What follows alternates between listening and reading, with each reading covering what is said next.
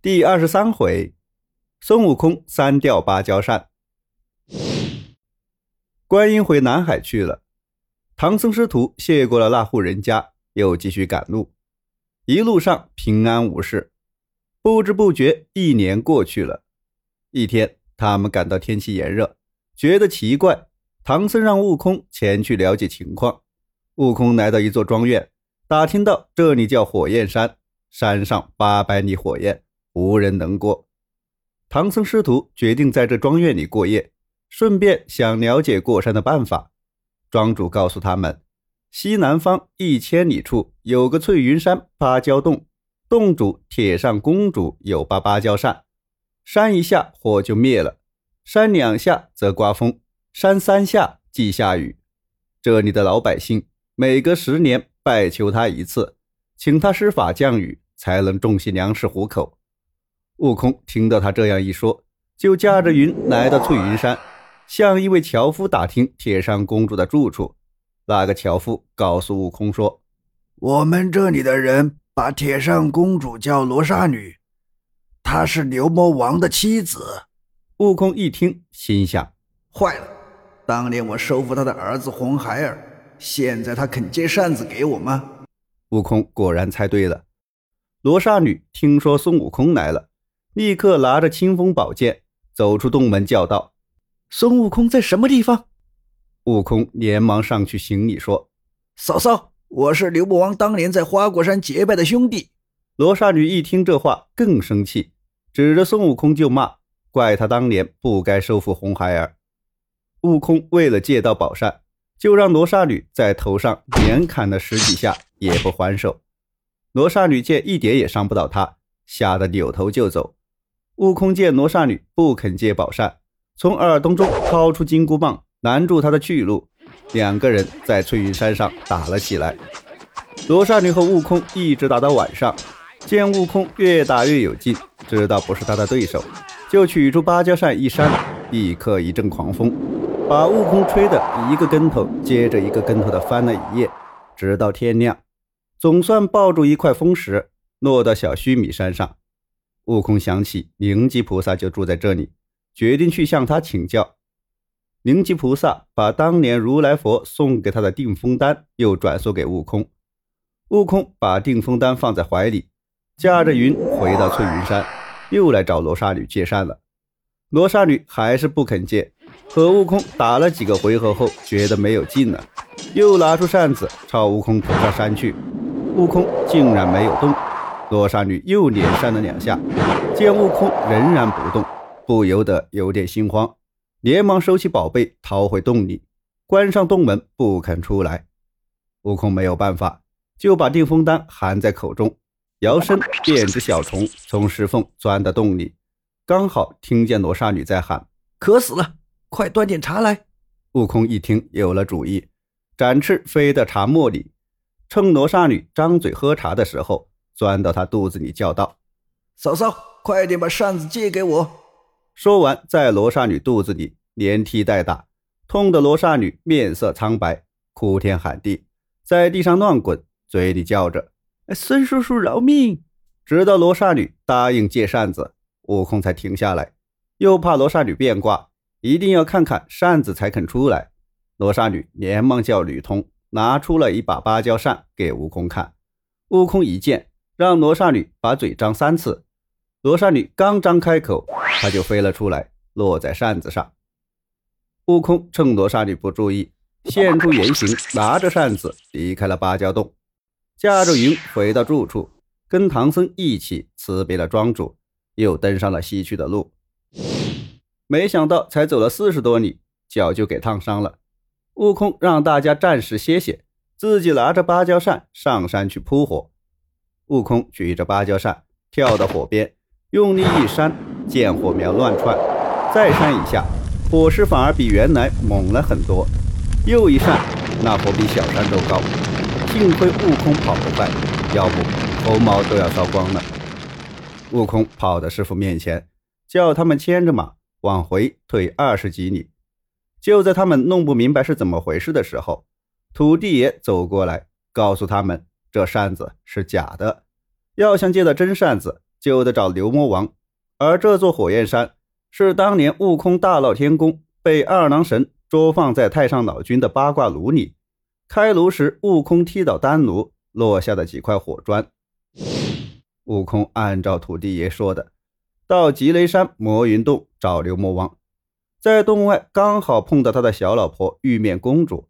他听悟空说是铁扇公主派来请牛魔王的，气得跑回洞里，对着丈夫大哭大闹。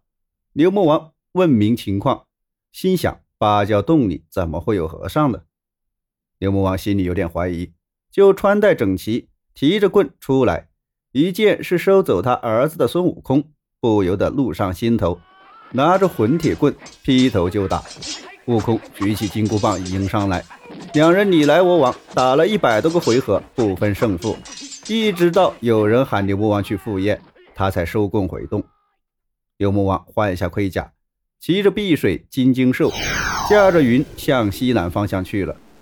悟空在云里看得很清楚。就变成一阵清风，跟在后面，来到一个水潭前。牛魔王突然踪影全无，悟空想他钻到水里去了，于是就变成一只螃蟹，跳到水里去找。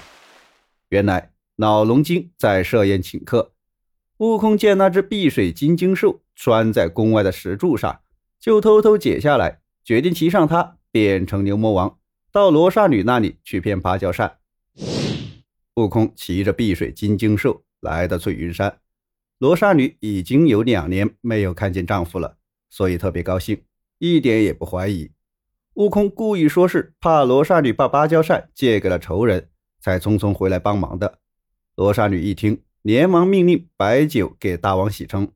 喝了一会儿，罗刹女已经有点醉了，显出娇媚的样子，直往悟空怀里倒。悟空假装应付着。并叮嘱他把扇子藏好。罗刹女笑着说：“我把它藏在嘴里，那猴子怎么能偷呢？”说着，从嘴里吐出一柄杏叶大小的扇子，递给悟空。悟空接过扇子，问：“这么小的扇子，怎么能扇灭八百里的火焰呢？”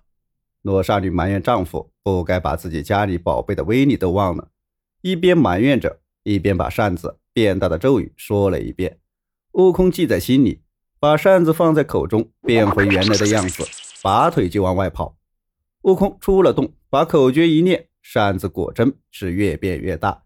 可是他不知道把扇子变小的口诀，只好把一柄大大的芭蕉扇扛在肩上，按原路回去了。再说牛魔王吃完酒宴回来，找不到碧水金睛兽，猜想是悟空偷去了，便驾着黄云直奔翠云山。但是已经晚了，芭蕉扇早就被悟空骗走。罗刹女因为在悟空面前出了丑，就把牛魔王臭骂了一顿。牛魔王气得七窍生烟，便想了一计，变成猪八戒向悟空要扇子。悟空因为拿到了宝扇，心中十分高兴，一点也没有怀疑，就把扇子交给了假八戒，让他扛着。假八戒接过芭蕉扇，心中暗喜，默念口诀，把扇子。变小藏好，变回原来的样子。悟空一看，发现上当，大惊失色，挥动铁棒劈头就打。牛魔王拔剑相迎，两人从地面杀到空中，杀的是难解难分。唐僧从土地神口中得知牛魔王也有七十二般变化，就叫八戒去助悟空一臂之力。牛魔王和悟空打了半天，精疲力尽。突然，八戒杀来，钉耙又凶又狂。牛魔王再也招架不住，边打边向吉云山魔云洞退去。玉面公主一见，忙命小妖出动助战。悟空、八戒措手不及，败阵而走。为此，悟空心中烦闷，八戒垂头丧气地坐在地上。这时，土地神出来劝他俩不可就此罢休。悟空听后，重新抖起精神，领着八戒、土地神一起冲到魔云洞口。把洞门砸碎。牛魔王听到报告，十分生气，急忙出动迎战。尽管他奋力招架，仍然挡不住铁棒和钉耙。王瑶身便是白鹤，展翅飞去。悟空也变成一只丹凤追了过去。凤是鸟中之王，牛魔王没有办法，只好飞下山崖，又变成一只香樟。悟空立刻变成恶虎来捉香樟，牛魔王则变个狮子来擒恶虎。悟空就地一滚，变成巨象，甩动着长鼻子去卷狮子。牛魔王一见，现出原身，原来是头大白牛，两只牛角像塔一样，身高八千多丈。对悟空说：“你还能把我怎样？”悟空叫声“长”，立刻身高八丈，手拿大铁棒朝牛魔王打去。他俩斗法，惊动了天上的神仙，众仙纷纷下界来帮助悟空。牛魔王见情势不妙，恢复原形，转身向芭蕉洞跑去。众仙追过去，把他围住。牛魔王见被围攻，又变成大白牛，用铁脚朝李天王顶去。哪吒眼明手快，甩出风火轮，挂在牛角上，吹起真火，痛得牛魔王乱叫。李天王趁机用照妖镜罩住，牛魔王再也动弹不了，只好俯首归顺，答应献出宝扇。罗刹女无奈，只好捧扇出动，献扇灭火，并告诉悟空，只要连扇七七四十九扇，就可断绝火根。众神见罗刹女献出宝扇，就牵着老刘回天上复命去了。悟空来到火焰山前，连扇四十九扇，顿时山上的火灭风起，满天下起蒙蒙细雨，凉风习习。灭了大火，悟空把宝扇还给罗刹女。罗刹女接过扇子，念了个咒语，把扇子变成新叶一样大小，含在口中。第二天，唐僧师徒收拾好行李上路了。罗刹女和本地的土地神都来送行。